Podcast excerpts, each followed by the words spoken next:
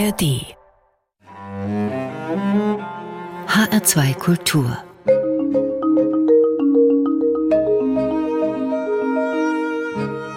Doppelkopf.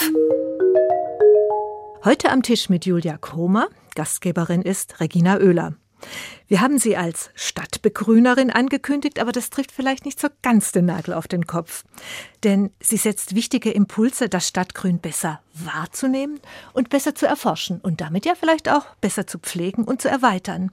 Und sie macht immer wieder Lust darauf, ganz erstaunliche Entdeckungen vor der eigenen Haustüre zu machen. Dr. Julia Kromer ist Geoökologin und Botanikerin. Sie engagiert sich bei der Senckenberg Gesellschaft für Naturforschung fürs Erkunden und Erhalten der Biodiversität und zwar als stellvertretende Leiterin des Stabs Wissenschaftskoordination. Sie hat Scientists for Future Frankfurt mitgegründet. Sie ist aktiv beim Klimaentscheid Frankfurt. Sie hat den Pulse of Europe mitorganisiert. Und ich könnte diese Liste jetzt, glaube ich, noch eine ganze Weile fortsetzen. Und Julia Kromer ist Autorin. Gerade hat sie zusammen mit der Freiburger Botanikerin Alexandra Maria Klein ein, wie ich finde, wunderbares kleines Büchlein geschrieben. Das wächst in deiner Stadt. Und da stellen die beiden Botanikerinnen vor, was es so zu entdecken gibt an Straßenrändern, in Pflasterfugen, an Bordsteinkanten. Schön, dass Sie sich die Zeit genommen haben für das Doppelkopfgespräch, Julia Kromer. Ich freue mich auch sehr, hier zu sein. Vielen Dank für die Einladung. Ja, Stadtnatur erforschen. Bei der Vorbereitung für unser Gespräch habe ich gemerkt, dass es auch eine sehr poetische Angelegenheit sein kann. Zum Beispiel brechen Sie, Julia Kromer, eine Lanze für den Zitronenschönfleck. Zitronenschönfleck finde ich einfach ein wunderbares Wort. Was verbirgt sich da dahinter? Zitronenschönfleck ist eine Flechte, die eher an den Wänden und Mauern im Stadtbereich wächst, ähm, der von weitem eher aussieht wie unappetitliche gelbe Ausblühungen oder wie irgendwelcher gelber Schmutz, aber es ist eine Flechte, die so leicht so einen gelben Schimmer auf den Mauern verbreitet und die in der Stadt sehr häufig ist. Und die kommt auch in unserem Büchlein vor, die allerdings eher sich mit den Kräutern und Gräsern beschäftigt. Und wir haben nur so zwei, drei Alibi-Flechten hinten drin, die natürlich auch eine schöne und große Gruppe sind, aber die jetzt nicht der Hauptfokus des Buches sind. Aber da finde ich dann auch diesen wunderbaren Satz. Flechten, also der Zitronenschönfleck zum Beispiel, besiedeln Steine und bringen damit unsere Städte zum Leben. Also das Flechten Leben in die Städte bringen, finde ich einen sehr schönen Gedanken. Die fangen damit ja auch an. Also wir haben eine, eine Steinfläche, wo auf der nichts wächst, wo einfach äh, kein Leben ist und die Flechten besiedeln die, die kommen damit eben, sie sind immer so die, die Pioniere und äh, bereiten das Feld für andere, die dann folgen, indem sie mit ihren, mit ihren Stoffwechselprodukten dann die Oberfläche anrauen oder auch selber verwittern und ein bisschen ähm, Rohmasse schaffen, auf der dann andere Pflanzen sich wieder in der Ritze oder in, einem, in der Kuhle ansiedeln können. Flechten sind immer die Vorläufer auf dem blanken Nichts, die dann den Weg freimachen für andere, die ihnen folgen. Wenn die Flechten dann den Weg bereiten für andere Pflanzen und für ganze Pflanzengesellschaften. Dann schreiben Sie, Julia Gromer profitiert ja eigentlich die ganze Stadt davon, weil das zum Beispiel ganz erheblich dann, was dann so wächst in diesen Fugen und Ritzen, ganz erheblich dazu beiträgt, das Stadtklima zu verändern und zwar für uns Menschen zu verbessern. Ja, ich war auch erstaunt, als ich anfing, das zusammenzutragen, all die positiven Auswirkungen dieses Unkrauts, wie viele Menschen es ja gerne nennen. Also die Stadtkühlung ist da tatsächlich ein ganz verblüffender Fakt. Es gibt eine aktuelle Studie in Spanien, in Santiago de Compostela, wo gemessen wurde an einem großen Platz, der mit schwarzem Basalt, glaube ich, gepflastert ist und in den Ritzen dichtes Grün hat, die Temperaturunterschiede zwischen den Ritzen und direkt über den Platten. Und das waren bis zu 28 Grad an heißen Sommertagen. Und der Effekt war auch in zwei, drei Meter Höhe noch messbar mit mehreren Grad, also durchaus in dem Bereich, wo der Mensch sich aufhält und diesen Unterschied vielleicht den Unterschied irgendwann ausmachen kann, dass man es eben in der Stadt noch aushält oder nicht. Das ist natürlich jetzt keine Zauberklimaanlage für eine ganze Stadt, aber es ist ein kleiner Bestandteil, der dazu beiträgt, die Städte resilienter und angepasster an den Klimawandel zu machen. 28 Grad, sagten Sie gerade? Zwischen der Ritze, der grünen, bewachsenen Ritze oder Fuge und dem schwarzen Pflasterstein daneben war ein Temperaturunterschied von 28 Grad. Genau. Unglaublich. Ja. Wird jetzt wahrscheinlich nicht ganz so dramatisch sein bei uns äh, in, in, Mitteleuropa. Es kommt auf den Tag an. Also wir haben ja Sommertage, wo es dann auch ähm, wochenlang heiß und trocken war, wo der Sommer auf über 40 Grad die Temperatur treibt. Und wenn wir da an einem heißen Nachmittag auf den Platz gehen, wo kein Schatten herrscht, aber da ist, sind die Fugen messbar, also wirklich auch fühlbar kühler als äh, der Stein daneben aber eben nur die Fuge. Und die Wirkung darüber flacht sich dann etwas ab von dem Temperaturunterschied. Aber ist da und ist messbar. Ja, und ich habe bewusst unser Gespräch mit dem Zitronenschönfleck begonnen, weil mir auch so gut gefällt, dass Sie immer wieder die Schönheit dieser unscheinbaren Gewächse betonen. Dass es da einfach auch tatsächlich vor der Haustür am Bordstein, an der Bordsteinrinne Schönheiten zu entdecken gilt. Ja, da sind die meisten dann auch verblüfft. Also das ist ja so, diese, diese Flora nehmen die meisten kaum wahr. Und wenn man sich dann mal äh, runterbückt und mal äh, genau hinschaut und mal nachspürt, wie diese Pflanze verästelt ist, was sie für kleine Blüten hat, was da vielleicht noch für ein Tierchen drauf sitzt, ähm, was für schön gezackte Blätter, was für hübsche Rosetten sie hat. Also wir hatten das heute gerade bei einem Krautschau-Spaziergang auf dem Campus Westend. Unscheinbar winzigste Pflänzchen, die sie wirklich in die Ritzen reingedrückt haben, aber zauberhaft kleine Blätter, hübsch verästelte Zweige hatten, wo dann alle sagt, Mensch, sie sind ja hübsch. Also man fängt dann an hinzuschauen, fängt an, die Unterschiede zu erkennen, zu schätzen, freut sich auch, wenn man Pflanzen wiedererkennt und schaut meistens nicht mehr weg, sondern bleibt dabei und hat den Blick dann ab, dann nicht mehr auf dem Smartphone nach unten, sondern noch eine Etage tiefer bis zum Pflaster. Und das wäre dann ein gutes Mittel gegen Pflanzenblindheit, denn Sie sagen, Julia Kromer, viele Menschen leiden unter sowas wie unter einer Plant Blindness, unter einer Pflanzenblindheit. Ja, drunter leiden ist vielleicht nicht ganz der richtige Begriff, weil das merkt man ja gar nicht. Das ist eher so, man hat einfach kein, die meisten Menschen haben keinen Blick für das Grün, was sie umgibt. Also allenfalls so als grüner Hintergrund, grüne Deko, aber nicht für einzelne Arten, einzelne Wuchsformen. Anders als Tiere, die nimmt man eher wahr, die laufen rum, die interagieren vielleicht ja sogar. Also, dass man neulich ein Eichhörnchen gesehen hat oder dass ein Rotkehlchen ans Fenster kam, wissen die Menschen. Aber dass vor ihrer Haustür eine Hasel wächst oder vielleicht auch eine Baumhasel oder eine Hainbuche, da äh, kriegt man meistens nicht viel an Details aus ihnen raus. Und äh, so diese Tatsache, das Grün irgendwie zu sehen, aber nicht in Details wahrzunehmen, das wird mit diesem Begriff bezeichnet, ja. Ja, und äh, ein, ein französischer Kollege von Ihnen, der sagt auch, in dem Moment, indem man etwas benennt, gibt man ihm eine Existenz. Und das heißt ja dann auch umgekehrt, oder das impliziert ja dann auch, erst in dem Moment, in dem man etwas benennt, gibt man ihm eine Existenz, oder? Ja, ich weiß nicht. Das ist vielleicht so eine Signalwirkung ans Gehirn. Wenn das einen Namen bekommt, dann ist es ab jetzt wert, wahrgenommen zu werden. Ein französischer Botaniker hat in der Tat diese Krautschau in Toulouse erfunden, indem er um sein Museum rum das alles beschriftet hat mit Kreide, wie wir es hier ja auch tun. Und die Namen sind ja oft auch so schön. Also äh, der Schönfleck zum Beispiel eben oder das niederliegende Mastkraut oder der australische Gänsedrüsenfuß. Das sind Namen, die schreibt man einfach auch gerne. Die prägen sich irgendwie auch ein. Die sind klangvoll. Und das ist dann vielleicht wirklich eine Aufwertung für das entsprechende Unkraut, wenn es einen schön klingenden Namen bekommt. Ja, und was Krautschau ist, das müssen wir jetzt, glaube ich, doch noch ein bisschen ausführlicher erzählen, weil wahrscheinlich noch nicht alle eine Krautschau mitgemacht haben. Sie haben dieses Prinzip, dieses Konzept Krautschau, es klingt irgendwie ein bisschen wie Brautschau, finde ich ja. gerade eben, äh, nach Deutschland, ja. nach, nach Frankfurt auch gebracht, 2021. Und inzwischen gibt es jedes Jahr eine Krautschau, eine Aktion, Hashtag Krautschau, in der eben in, in einer kleinen Gruppe geguckt wird, was wächst da in der Stadt wild. Und dann, wie geht es dann weiter? Mm, ja, also ich fange vielleicht nochmal von vorne an, wie, wir, wie es überhaupt dazu kam, dass wir das gemacht haben. Das hat dieser französische Botaniker erfunden. Eine französische Botanikerin, die in England forscht, hat es übernommen, dort ziemlich breit aufgezogen und von dort kam es dann unter dem Hashtag More Than Weeds, mehr als Unkraut nach Deutschland und eine Bonner Literaturwissenschaftlerin hat sich diesen schönen Hashtag Krautscher ausgedacht, der das Ganze so erst mit einem schönen Pfiff versehen hat. Und das kam dann über Twitter, Instagram, so ich glaube 2021 in Deutschland an. Da habe ich es dann gesehen, dachte, oh interessant, oh beiläufig kann man das überall machen, wie schön und habe dann in dem ersten Corona-Sommer, wo man ja irgendwie gar nichts machen könnte, mit einigen, die ich auch von Twitter kannte, vornehmlich äh, bisher nicht an Botanik interessierten Frauen tatsächlich, ähm, wir haben uns dann getroffen einen Nachmittag am äh, Mainkai, der damals ja ganz gesperrt war und sind da einmal auf und ab spaziert und haben alles beschriftet, was uns vor die Finger kam. Und also Sie hatten Kreide dabei, haben ja. geguckt, haben dann äh, einen Pfeil hingemacht? Oder genau, man, man, man sucht die Pflanzen, bestimmt sie, man kann das mit dieser wunderbaren App Flora Incognita tun, man braucht also überhaupt kein Vorwissen, keine Expertise zu haben, bekommt dann mit meist hoher Treffsicherheit ein Ergebnis ähm, und beschriftet dann das mit Kreide, schreibt vielleicht noch diesen Hashtag Krautschau dazu und stellt es dann idealerweise noch mit einem Bild und diesem Hashtag in den sozialen Medien ein, sodass es eine gewisse Resonanz auch noch bekommt und auch noch stehen bleibt und von anderen wahrgenommen werden kann. Und vor Ort ist das Schöne daran, wird es ja dann durch die Kreidebeschriftung manchmal im Sommer, wenn es lang nicht regnet, wochenlang noch äh, sichtbar bleiben und andere können es sehen. Und man es soll halt dazu anregen, den Blick da mal runter zu senken und zu sehen, was denn da wächst. Genau. Ja, und man kann eben auch dieses Buch, das wächst in deiner Stadt, da werden 95 Pflanzen vorgestellt, kann man auch äh, für die Krautschau zum Beispiel verwenden. Ja, das war lustig. Da rief dann, nachdem wir das einmal gemacht hatten, dann hatte die Alexandra Klein auch über Twitter organisiert, dass wir einen Aktionstag machen, wo dann möglichst viele Städte am gleichen Tag diese Krautschau-Spaziergänge anbieten. Es waren dann sieben oder acht und ein paar Monate drauf rief der Kosmos Verlag an und fragt, wollt ihr nicht ein Buch dazu machen? Und wir erst so, hä? Es gibt doch die App, wer braucht denn heute noch ein Buch?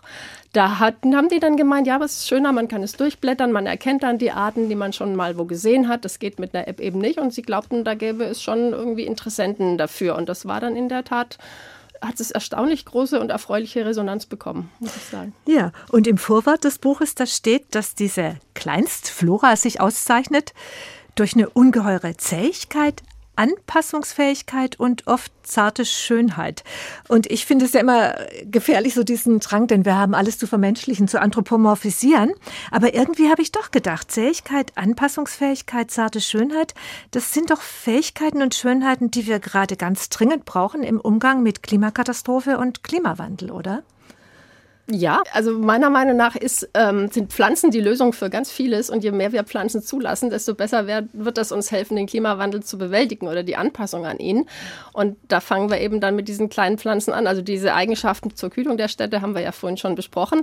Ich bin immer voll der Bewunderung, wenn ich dann an einem heißen Sommertag im Staub irgendwo eines Gehwegs nach vier Wochen Trockenheit sehe, wie der Breitwegerich blüht oder wie das niederliegende Mastkraut da seine Blüten bildet. Und wie die mit Befahren, Betreten, Schmutz, ähm, Trockenheit, Verdichtung, all diesen Widrigkeiten zurechtkommen, so klein und zart wie sie sind und eben weiterleben und blühen und fruchten und Insekten noch Lebensraum schaffen. Das ist so ein schönes Symbolbild, wie man einfach ähm, als Lebewesen weitermacht.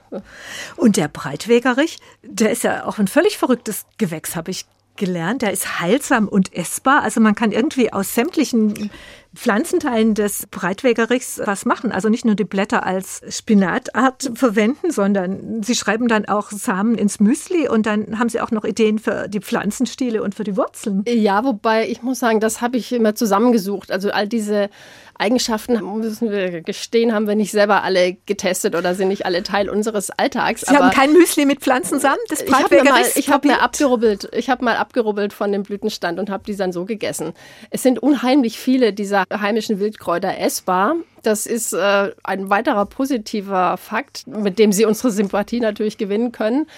Und ähm, ja, das auch mal in den Fokus zu bringen, eben, das, wie gesagt, fast alle dieser Unkräuter, wie man sie nennen könnte, sind essbar und haben, ich weiß nicht, ob man sie Superfood nennen könnte, aber haben auf ihre Art alle irgendwie gesunde Inhaltsstoffe und äh, manche schmecken auch sehr gut natürlich. Vielleicht noch die Ergänzung eben Pflanzenstiele. Junge Blütenstiele schlagen Sie vor, wie Spargel zu verwenden und Pfahlwurzeln äh, möhrenartig als Wurzelgemüse zu probieren. Also wirklich alles zu verwerten. Wie gesagt, ich habe es äh, noch nicht ausprobiert, außer den Samen und den, die, die Blätter angeknabbert. Eine weitere sehr interessante Eigenschaft, die der hat, ist auch, man kann ihn wie so ein Blasenpflaster auf wundgelaufene Stellen im, im Fuß bei einer langen Wanderung legen. Er ist ja auch war Heilpflanze des Jahres schon und hat eben da äh, eben nicht nur die kulinarischen Vorteile, sondern auch jede Menge andere. Ja, eine unfassbar spannende, interessante Pflanze, die zu Recht mehr betrachtet und bewundert werden sollte.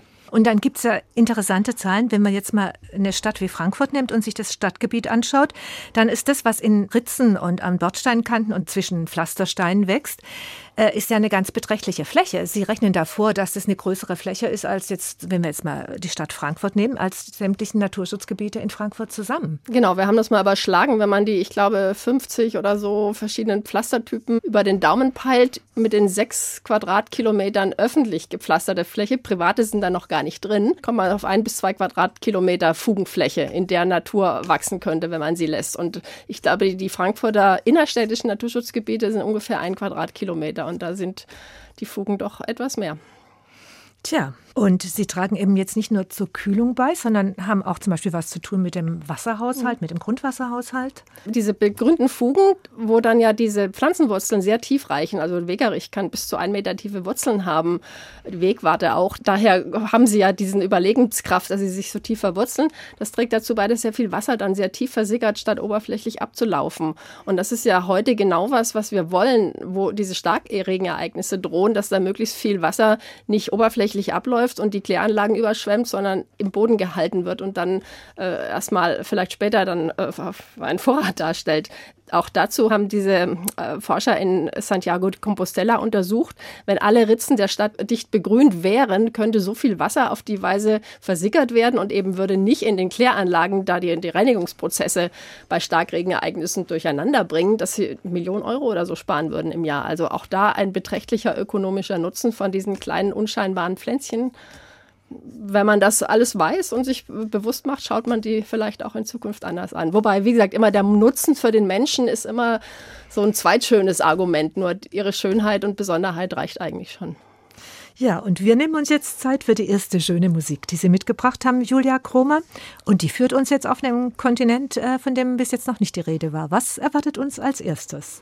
Also wir hören jetzt von Salif Keita Folon.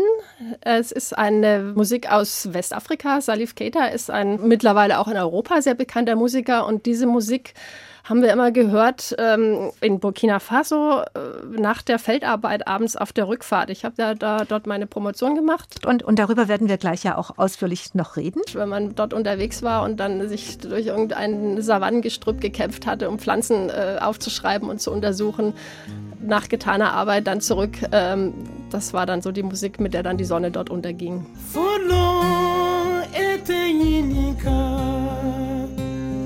Follow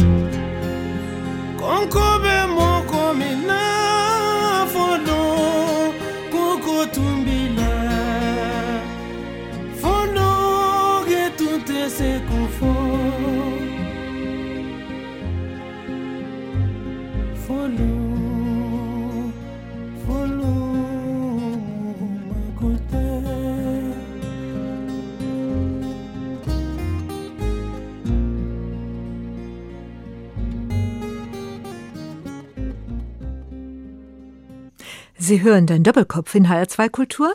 Heute mit Julia Kromer, Biodiversitätsforscherin, Autorin, bei Senckenberg unter anderem mitverantwortlich für Wissenschaftskoordination und Wissenstransfer. Gastgeberin ist Regina Oehler. Dieses und noch viel mehr Gespräche mit Menschen, die etwas zu sagen haben, gibt es auch in der App der ARD Audiothek, montags bis freitags, täglich mit neuen Folgen. Ja, wir haben uns gerade über die Krautschau unterhalten, Julia Kromer, und über ihr Büchlein dazu. Und da steht im Klappentext, die Aktion Krautschau begeistert, weil sie einen rebellischen Charakter hat, bei dem auf spaßige und kreative Weise Wissen über Natur vermittelt wird. Da dachte ich mir, bei dieser Charakterisierung, rebellischer Charakter und kreativ, ob Sie sich da auch irgendwo selber ein bisschen als Person wiederfinden, Julia Kromer. Hm, Schwierige Frage. Also kreativ so Mittel. Ich merke immer wieder, wenn ich da beschriften soll, mir fällt nicht viel mehr ein, als den Schriftzug möglichst gerade halbwegs lesbar hinzukriegen. Da sind andere kreativer, künstlerisch kreativ auch nicht so richtig. Aber was mir Spaß macht, sind schon neue Herangehensweisen für Themen zu überlegen, neue Formate, neue Aktionen, rebellisch dahingehend dann vielleicht, dass sie Dinge dann hinterfragen oder neu in den Blick nehmen, die normalerweise als so müssen sie halt sein gelten. Und ähm, ja, aber rebellisch und kreativ würde ich jetzt nicht als meine Haupteigenschaften bezeichnen. Sie sind in Überlingen geboren, 1967 in Meersburg aufgewachsen und Sie haben ja im Vorgespräch erzählt, dass Sie sehr aktive und vielleicht auch ein bisschen rebellische Eltern hatten. Ja, die waren meine ganze Jugend durch beide aktiv in verschiedenen Bürgerinitiativen, mein BUND äh, vor Ort. Meine Mutter war bei der SPD ewig und ähm, so hatte man von klein auf das Gefühl, man muss sich engagieren und man muss sich für Dinge einsetzen, die man richtig oder wichtig findet ja, das haben die sehr früh betrieben und ich war da immer dabei. Ich hatte nie eine rebellische Phase wie viele andere Kinder, die sich gegen ihre Eltern stellten mussten oder da von ihnen distanzieren wollten. Ich hatte immer das Gefühl, das ist ja wichtig. Ja, ich finde auch, dass die Umwelt geschützt wird und ja, ich finde auch, dass ja manche Dinge halt äh, öffentlich diskutiert werden müssen und dass man sich dafür einsetzt. Das habe ich irgendwie früh mit in die Wiege gelegt bekommen. Und dann waren Sie auch gleich, kam mir vor, sehr selbstständig. Sie sind dann nach dem Abitur nach Paris gegangen und dann auch erstmal in Paris geblieben. Ja, das hat sich schön ergeben irgendwie. Ich wollte, also früher als Teenager hatte ich so Berufswünsche wie berittener Schäfer oder Tierärztin, also irgendwie was mit Tieren und Natur. Und was für ein Schäfer? Berittene Schäferin. Wir hatten Schafe zu Hause und die mochte ich gerne und die, die Arbeit mit den Schafen. Was ist ein berittener Schäfer? Ja, also Wanderschäfer, aber eben mit einem Pferd. Weil Aha. ich mochte auch Pferde gerne äh, und das alles zu vereinbaren war so eine Berufsidee, die ich da aber nicht weiterverfolgt habe. Und dann hat sich in der Oberstufe so die Freude an Sprachen immer mehr gezeigt. Französisch hatte ich als Leistungskurs und mochte ich sehr gerne. Und dann dachte ich, dann gehe ich doch erstmal aus der kleinen Stadt Meersburg in die große weite Welt hinaus nach Paris und habe dann dort als Au pair angefangen. Und warum sind Sie in Paris geblieben? Ja, es gab immer viele Gründe zu bleiben und wenig zurückzugehen. Ich habe dann dort so eine Sprach, diese Cours de Langue et Civilisation gemacht, die alle Au-pair-Mädchen machen, wo man so Landleute, äh, Pflogenheiten, Sprache äh, vertieft nochmal studiert und habe dann gedacht, ja, ich will immer noch bleiben. Ich hatte eine sehr nette Familie, wo ich nach drei Wochen gesagt habe, hier, hier bleibe ich noch ein zweites Jahr und habe dann eben nach dem ersten Jahr mich an der Sorbonne Nouvelle eingeschrieben und habe da dann Lettre Moderne studiert. Das ist im Prinzip Romanistik und habe das bis zur Licence gemacht, habe nebenher hier und da gearbeitet in einem Bioladen, wo es sehr angenehm war, hatte einen netten großen Freundeskreis, hatte immer, also hatte das Gefühl, das ist der beste Ort der Welt und ich hatte, hätte mit diesem Abschluss dort bleiben können, als Lehrerin auch arbeiten. Ich hatte auch vor, noch Magister zu machen. Äh, das habe ich dann irgendwann beiseite gelassen, als sich dann die Möglichkeit ergab, in Bayreuth Geoökologie zu studieren. Das war dann der nächste Schritt, der mich zurückgeführt hat. Was heißt, es ergab sich die Möglichkeit? Meine Mutter hat mir irgendwann das geschrieben. Guck mal, hier tolles Studium. Eben das Geologie ist so ein sehr umfassender Studiengang, wo man alle Fächer, die die Natur im Prinzip berühren, von äh, Biologie ähm, über Mikrobiologie, Bodenkunde, äh, Hydrologie, also alle Umweltwissenschaften unter einem Dach miteinander verknüpft auch äh, studiert. Und ähm, das hat sie mir mal geschickt so als Hinweis. Und ich habe mich dann beworben und hatte auch gleich die Zusage. Die hatten damals einen ziemlich hohen Numerus Clausus, aber ich hatte ja diese Auslandsjahre galten als Wartezeit, sodass ich dann da gleich anfangen könnte. Und dann bin ich dann von Paris nach Bayreuth umgezogen. Eine ziemliche Umstellung, vermute oh, ich mal. Ja, das war dann das Wintersemester auch etwas neblig, düster und kalt und ich kam frisch aus dem äh, aus Paris und musste dann dort wieder anfangen mit Grundkurs Mathe und Grundkurs Physik und hatte ja fünf Jahre lang mit diesen Dingen nichts mehr zu tun. Das war hart, aber es hat irgendwie hat sich zusammengeschlossen zu kleinen Lerngrüppchen und sich durchgekämpft und im Frühsommer und Sommer ist es dort ja dann auch wieder wunderschön. Man konnte Rennrad fahren, man konnte die Natur dort genießen. Das Studium war fantastisch. Man hatte diese ganzen Exkursionen, wo man gelernt hat, aus der Natur zu lesen, die Landschaft zu lesen, die Pflanzen, Tiere kennenlernen. Das war schon toll.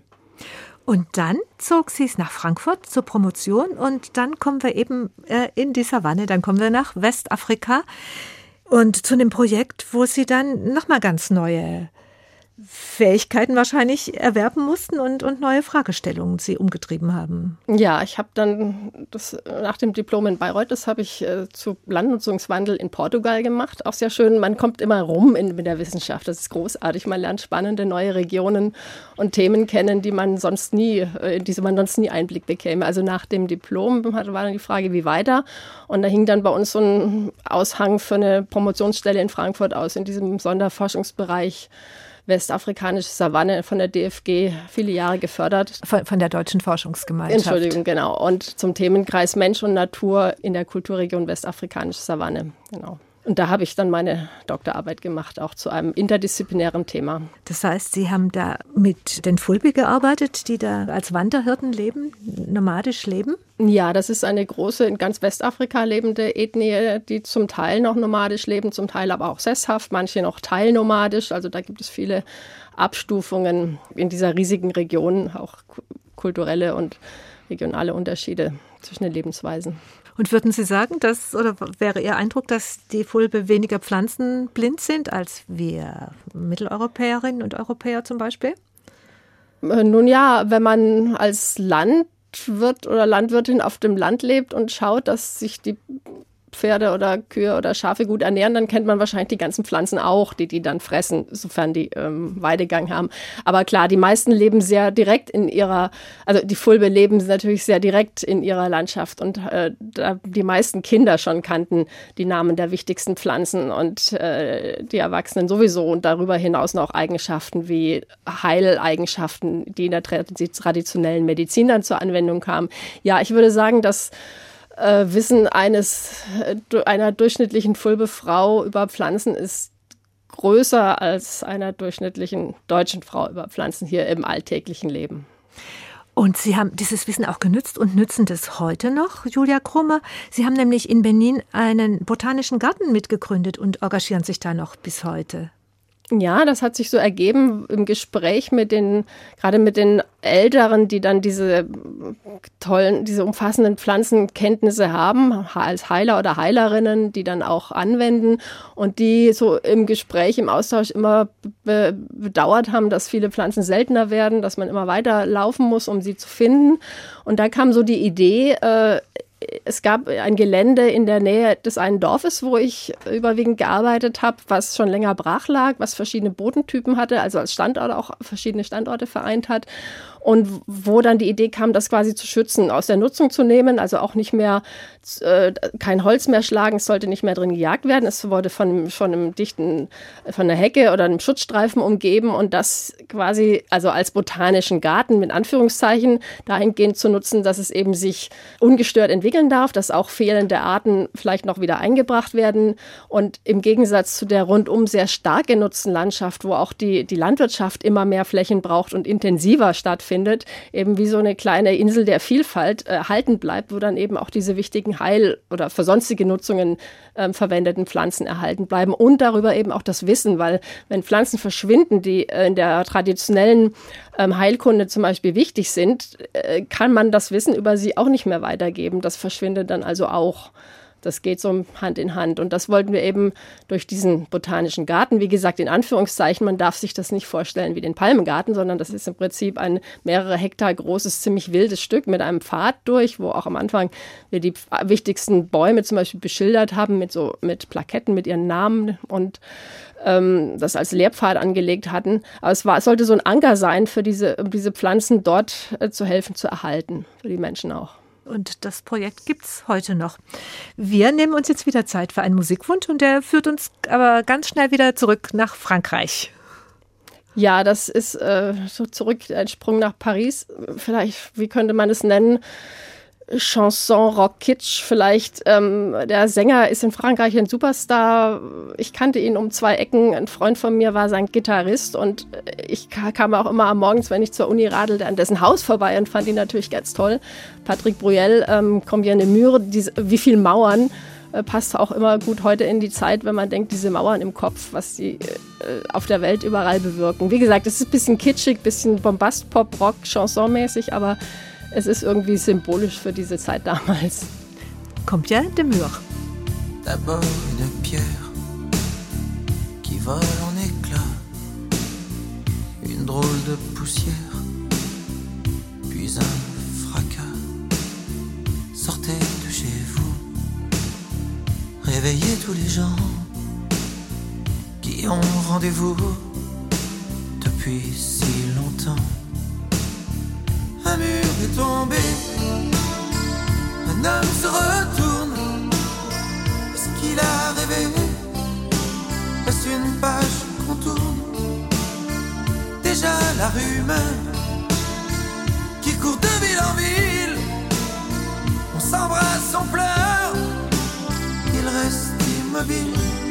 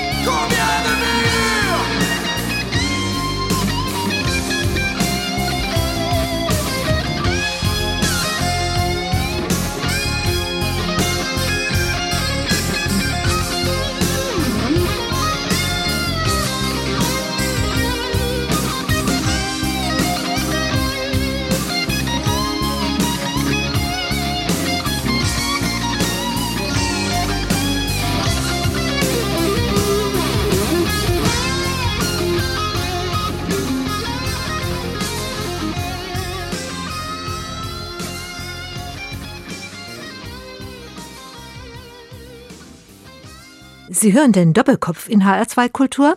Heute mit der Stadtbegrünerin Dr. Julia Kromer. Sie ist Geoökologin und Botanikerin und sie hat Scientists for Future Frankfurt mitgegründet. Julia Kromer, warum? Das war der logische Schritt, nachdem wir drei Jahre den March for Science organisiert hatten. Das war so die Reaktion, als Trump in Amerika anfing, die Wissenschaft äh, komplett äh, in Frage zu stellen in vielen Themenbereichen und sich da in der ganzen Welt eigentlich eine Solidaritätsbewegung dagegen bildete. Der March for Science, den hatten wir ja dreimal. Dann begann Fridays for Future mit diesen bundesweiten, immer größer werdenden Märschen, wo sich dann sehr schnell eine wissenschaftliche Bewegung bildete, die sagte, die Schüler haben recht, wir müssen äh, denen den Rücken stärken, wir müssen sagen, ja, äh, die Fakten sind da. Die haben letztendlich ja nichts anderes mit ihren ähm, Demonstrationen am Freitag immer gefordert, als dass mal die wissenschaftlichen Fakten endlich wahrgenommen und entsprechend gehandelt wird.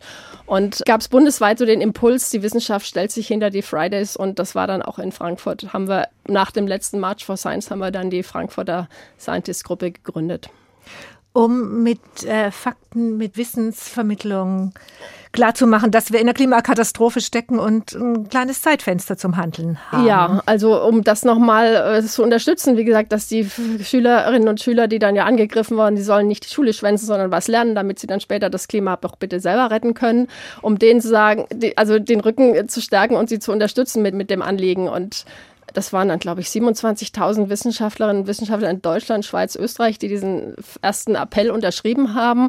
Und das hat sich dann in Ortsgruppen in ganz Deutschland ähm, kristallisiert, die dann zum Teil eben auch bei Podiumsdiskussionen Input gegeben haben. Ein ganzes Sammelsurium von, von Fakten, Präsentationen, Inhalten gesammelt und online zur Verfügung gestellt haben. Und wo immer eben diese Expertise gefragt oder auch von den äh, Fridays dann eben erbeten wurde, hier kann mal ein Wissenschaftler hier dazukommen zu dem Gespräch oder zu der Veranstaltung, dass da immer jemand eben bereit stand und eben diese Arbeit der Fridays mit unterstützen konnte und mit Fakten untermauern. Hm. Und das ist Ihnen zum Beispiel auch ein Anliegen, wenn es darum geht, Wald zu roten, äh, um Autobahnen ja, durch den Wald zu bauen, oder? Ja, da sind sich die Wissenschaftler alle einig, dass das heute nicht mehr passieren sollte. Also von Verkehrs über Wirtschafts-, Sozialwissenschaftsforschung. Äh, ähm, die Umweltforschung sowieso, dass wir heute diese Bäume anderweitig bräuchten, als um sie abzuhauen und äh, ein Betonband drüber zu legen, mit dem man dann noch schneller nach Frankfurt fahren kann. Ja. Biodiversität in den Städten zu, zu fördern, zu fordern, kann man vielleicht auch sagen, und zu fördern. Beides, ja. Es ist ein Anliegen, das verfolgen Sie an, an, vielen verschiedenen Stellen, Julia Kromer, und Sie engagieren sich zum Beispiel auch beim Parking Day. Das ist eine Idee, die mich immer wieder begeistert, äh, die Idee einfach aus Parkplätzen in den Städten Parkplätze zu machen. Um ja, ja, das ist eine der Lösungen mit mehr Pflanzen. Also wenn es so weitergeht wie jetzt, werden viele Städte noch deutlich heißer und vielleicht auch in, teilweise nur noch nicht mehr von allen bewohnbar, weil ältere Menschen, kranke Menschen einfach mit dieser Hitze dann nicht mehr zurechtkommen. Wir hatten auch in den letzten Jahren mehrere tausend Hitzetote in den heißen Sommern in Deutschland. Ähm, und die Idee, mehr Grün in der Stadt, mehr, also die Bäume kühlen ja nicht nur durch Schatten, sondern auch durch aktive, durch die Verdunstung und die halten unsere Städte lebenswert und für die brauchen wir Platz. Und die Tatsache, dass dieser ganze Platz einfach von Autos verbraucht wird, die dann auch noch aktiv die Stadt aufheizen. Das ist äh, auch mehrere Grad, die so eine Autoreihe in die Straße aufheizt. Dazu gibt es auch Messungen und Untersuchungen. Das ist We einfach, wegen, wegen der Reflexion am Die speichern im Metall natürlich das, äh, die Hitze und geben sie dann über Nacht lange ab oder un unterm Boden staut sie sich. Also das ist ein Faktor, der die Straßen um mehrere Grad aufheizt und wir brauchen ja genau das Gegenteil. Und deshalb dieser Parking Day oder alle anderen Initiativen, Autoverkehr, vor allen Dingen den stehenden, parkenden Autoverkehr in der Stadt zu resultieren, und Platz für anderes zu schaffen, finde ich überlebenswichtig für, für Städte der Zukunft. Und ist es dann auch ein Grund dafür, dass Sie sich zum Beispiel auch beim Klimaentscheid Frankfurt mit engagieren? Ja, genau. Da hat sich, ähm, das hat sich auch vor ein paar Jahren dann äh, gebildet. Da waren wir gerade mit unserem Projekt Mein Stadtbaum, wo wir äh, als Bürgerforschungsprojekt gemessen haben bei Senckenberg, wie es Bäumen geht, mit ganz vielen Bürgerinnen und Bürgern, die mitgemacht haben. Und da hat sich der Klimaentscheid gegründet und zwei von den engagierten Frauen, die da Bäume gemessen haben, haben gesagt, ja, beim Klimaentscheid, da ist ja gar kein Stadtgrün dabei und haben dann flugs die. Im Moment, Stadt vielleicht müssen wir Katja noch mal kurz äh, äh, okay. einfügen. Also mhm. Äh, Bäume gemessen, das war so ein Citizen Science mhm. Projekt, wo tatsächlich individuelle Bäume beobachtet wurden. Genau, wo engagierte Bürgerinnen und Bürger drei Jahre lang den ganzen Sommer über alle zwei Wochen mit einem Messgerät gemessen haben, wie es ihren Bäumen geht. Und wir hatten über 100 Leute, über 250 Bäume im ganzen Stadtgebiet. Und wo man eben noch bevor der Baum anfängt, welke Blätter zu bekommen, Äste kahl werden, Äste womöglich abbrechen, man sofort sieht, der Baum hat Trockenstress, jetzt müsste man ihn wässern. Und wir haben diese Methode mal in der Breite erprobt, um zu sehen, ob sie als äh, Flächen, flächiges Baummonitoring für in, in einer Stadt machbar ist oder und auch aussagekräftig. Und, und der Klimaentscheid, das mhm. war ähm, eine Initiative von der Klimaentscheid war dann, ging, sammelten sich gerade Engagierte, die das machen wollten. Da waren aber überwiegend Leute dabei, die Verkehr, Gebäude, Heizung, sowas, also diese technischeren Aspekte hatten. Und die äh, Mane, Mane Stelzer, die äh, auch bei uns im Mein-Stadtbaum-Projekt aktiv war, hat dann eine Stadtgrüngruppe zusammengetrommelt und moderiert diese bis heute sehr engagiert, äh, weil sie sagt, es kann ja nicht sein, dass hier in diesem Klimaentscheid das Thema Stadtgrün noch gar nicht vorkommt. Ja. Und wie sieht die grüne Stadt der Zukunft aus, Julia Krome? Wie malen Sie sich eine Stadt wie Frankfurt aus? Ja, wir müssen, wir sehen das an manchen anderen europäischen Städten, die da gerade eine große und schnelle Entwicklung machen. Paris zum Beispiel baut jedes Jahr mehrere tausend Parkplätze ab und begrünt die Straßen. Also entsiegeln, begrünen, äh, auch Gebäude begrünen, sowohl Fassaden wie auch Dächer, mehr Bäume in den Straßen, dazwischen auch größere Baumscheiben. Also mehr von allem, was irgendwie Pflanze heißt, von klein bis groß. Zum Beispiel auch bei Parks oder Anlagen äh, nicht mehr alles auf drei Zentimeter mähen, weil zum Beispiel höhere Wiesen kühlen deutlich mehr als ein Rasen, der dann ja mal oft auch verbrennt. Ähm, mehr an Pflanzen und Natur in der Stadt zulassen und Platz dafür schaffen. Das ist das Anliegen. Und das ist ja hier in Deutschland immer das große Problem, dass sobald irgendwo Flächen für den Verkehr reduziert werden sollen oder für etwas anderes, wovon die Gesellschaft vielleicht mehr Nutzen hat, ähm, umgewandelt werden sollen, dann irgendwie erstmal jahrelang diskutiert werden muss. Spannend finde ich auch, dass es in, in, so einer idealen grünen Stadt auch ganz unterschiedliche Facetten geben wird. Also einmal werben Sie und viele ja auch für mehr Wildnis in der Stadt. Ich habe erzählt, ich komme jetzt direkt von, von einem Termin mit einem Gärtner, der Eiben bei uns im Garten, die sehr wild wachsen, zurechtschneidet und haben Sie gleich gesagt, oh, Eiben ist es so ein besonderer Baum, Vorsicht, Vorsicht, nicht zu sehr schneiden. Ähm, also Wildnis zulassen, Wildnis wertschätzen ist eine ganz wichtige Facette. Ja, auf jeden Fall. Da gab es auch ein tolles Projekt, wo Senckenberg beteiligt war in den letzten Jahren mit drei Städten bundesweit. Ich glaube, Karlsruhe und ähm, Dessau waren die beiden anderen, wo die Wahrnehmung und Umgang von Bürgern mit Wildnis in der Stadt, Wildnis und wilder Natur, die eben sich entwickeln darf, untersucht wurde. Und wo in Frankfurt das sehr positiv konnotiert war, die Wildnis. Also die äh, Menschen das äh, schön, also nein, man muss differenzieren an manchen Stellen, wo dann andere Müll ablagern und wo es dann schnell verwahrlost wirkt, da es dann mäßig äh, begrüßt und aber tendenziell viele Menschen Wildnis positiv konnotieren. Und in anderen Städten und Dessau zum Beispiel, die eher Einwohner verliert, wo ähm, Leerstand und die sich natürlich einstellende wilde Sukzession dann eher negativ konnotiert ist, weil also wilde Sukzession, das heißt also was was was sich entwickelt kommen, von selbst, ja. genau und äh, das je nach Situation der Städte unterschiedlich in der Bevölkerung wahrgenommen wird. Aber natürlich sehr wertvoll ist, weil die Arten, die sich von selber einstellen, sind überwiegend auch die, die natürlich vorkommen und die dann auch wieder für die Tiere wertvoll sind und ähm, für das Ökosystem als solches. Ja, also einerseits mehr Wildnis wagen und andererseits brechen Sie, Julia Kromer, auch immer wieder eine Lanze für das Gärtnern, für das Urban Gardening. Äh, ja, also äh, nein, eher passiv. Ich bewundere äh, die äh, Initiativen wie die Gemüseheldinnen, was sie auf die Beine gestellt haben. Ich habe selber einen Garten auf dem Lorberg, wo ich versuche immer weniger ähm, einzugreifen.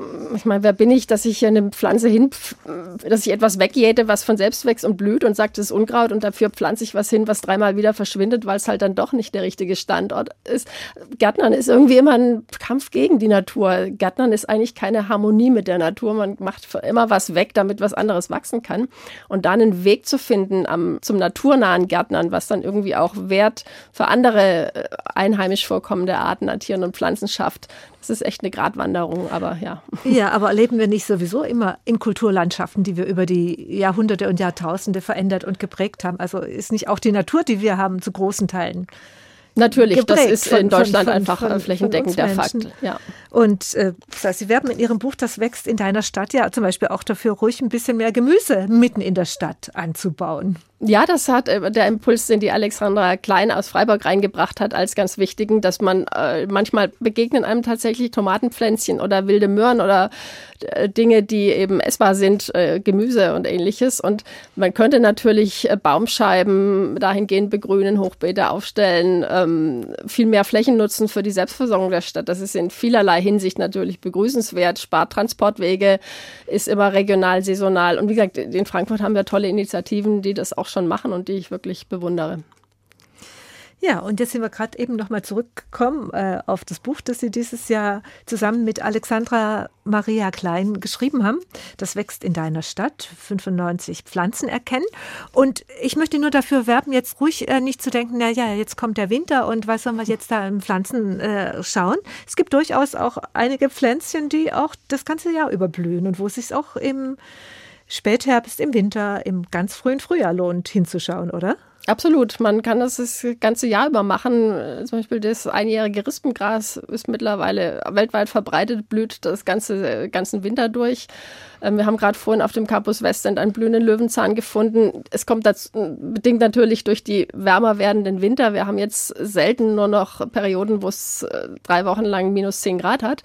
Viele Arten kommen durch den Winter ohne ihre übliche Winterpause, nach der sie danach dann neu keimen müssen. Also die sind einfach da und manche halten sich dann auch. Und es lohnt, das ganze Jahr nach ihnen Ausschau zu halten. Mhm. Und wenn ich Sie richtig verstanden habe, dieses Grün zu betrachten, zu erforschen, wertzuschätzen, Sie sagen, kleine Veränderungen helfen dabei, bei den ganz großen Veränderungen voranzukommen die ja, so dringend anstehen.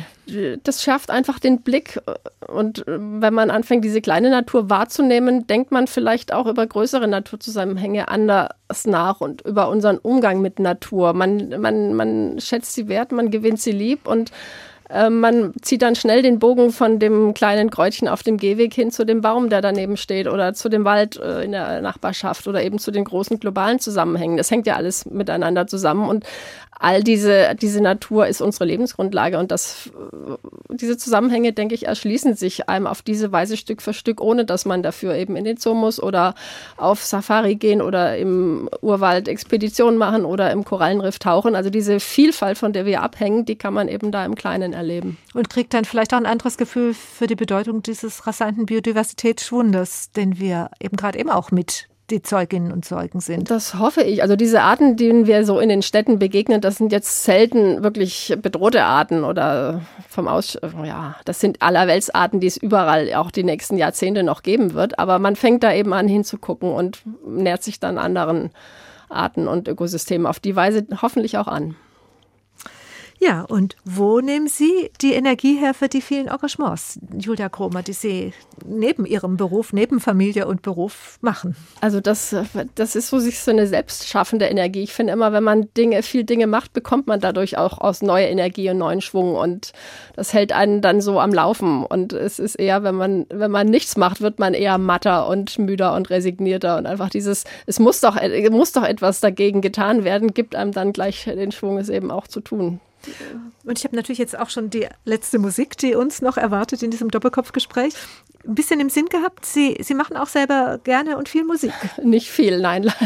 Ich würde gerne, ich würde seit Jahren gerne Bass lernen, aber ich komme nicht so richtig rein. Ähm, und dieses Stück, was wir jetzt ausgesucht haben, ist irgendwie das einzige, das ich mehr schlecht als recht äh, mitzupfen kann. Und ich würde es gerne ausweiten. Aber ja, dieses Lied hat großen Schwung ähm, und vielleicht reißt mich das in den nächsten Wochen ja mal wieder weiter mit rein in das Bassüben. Und was erwartet uns zum Schluss? Äh, von Billy Talent Fallen Leaves. Ja, und vorher sage ich nochmal vielen, vielen Dank für das Doppelkopfgespräch. Viel Erfolg bei Ihren Engagements. Und als Gastgeberin verabschiedet sich Regina Oehler.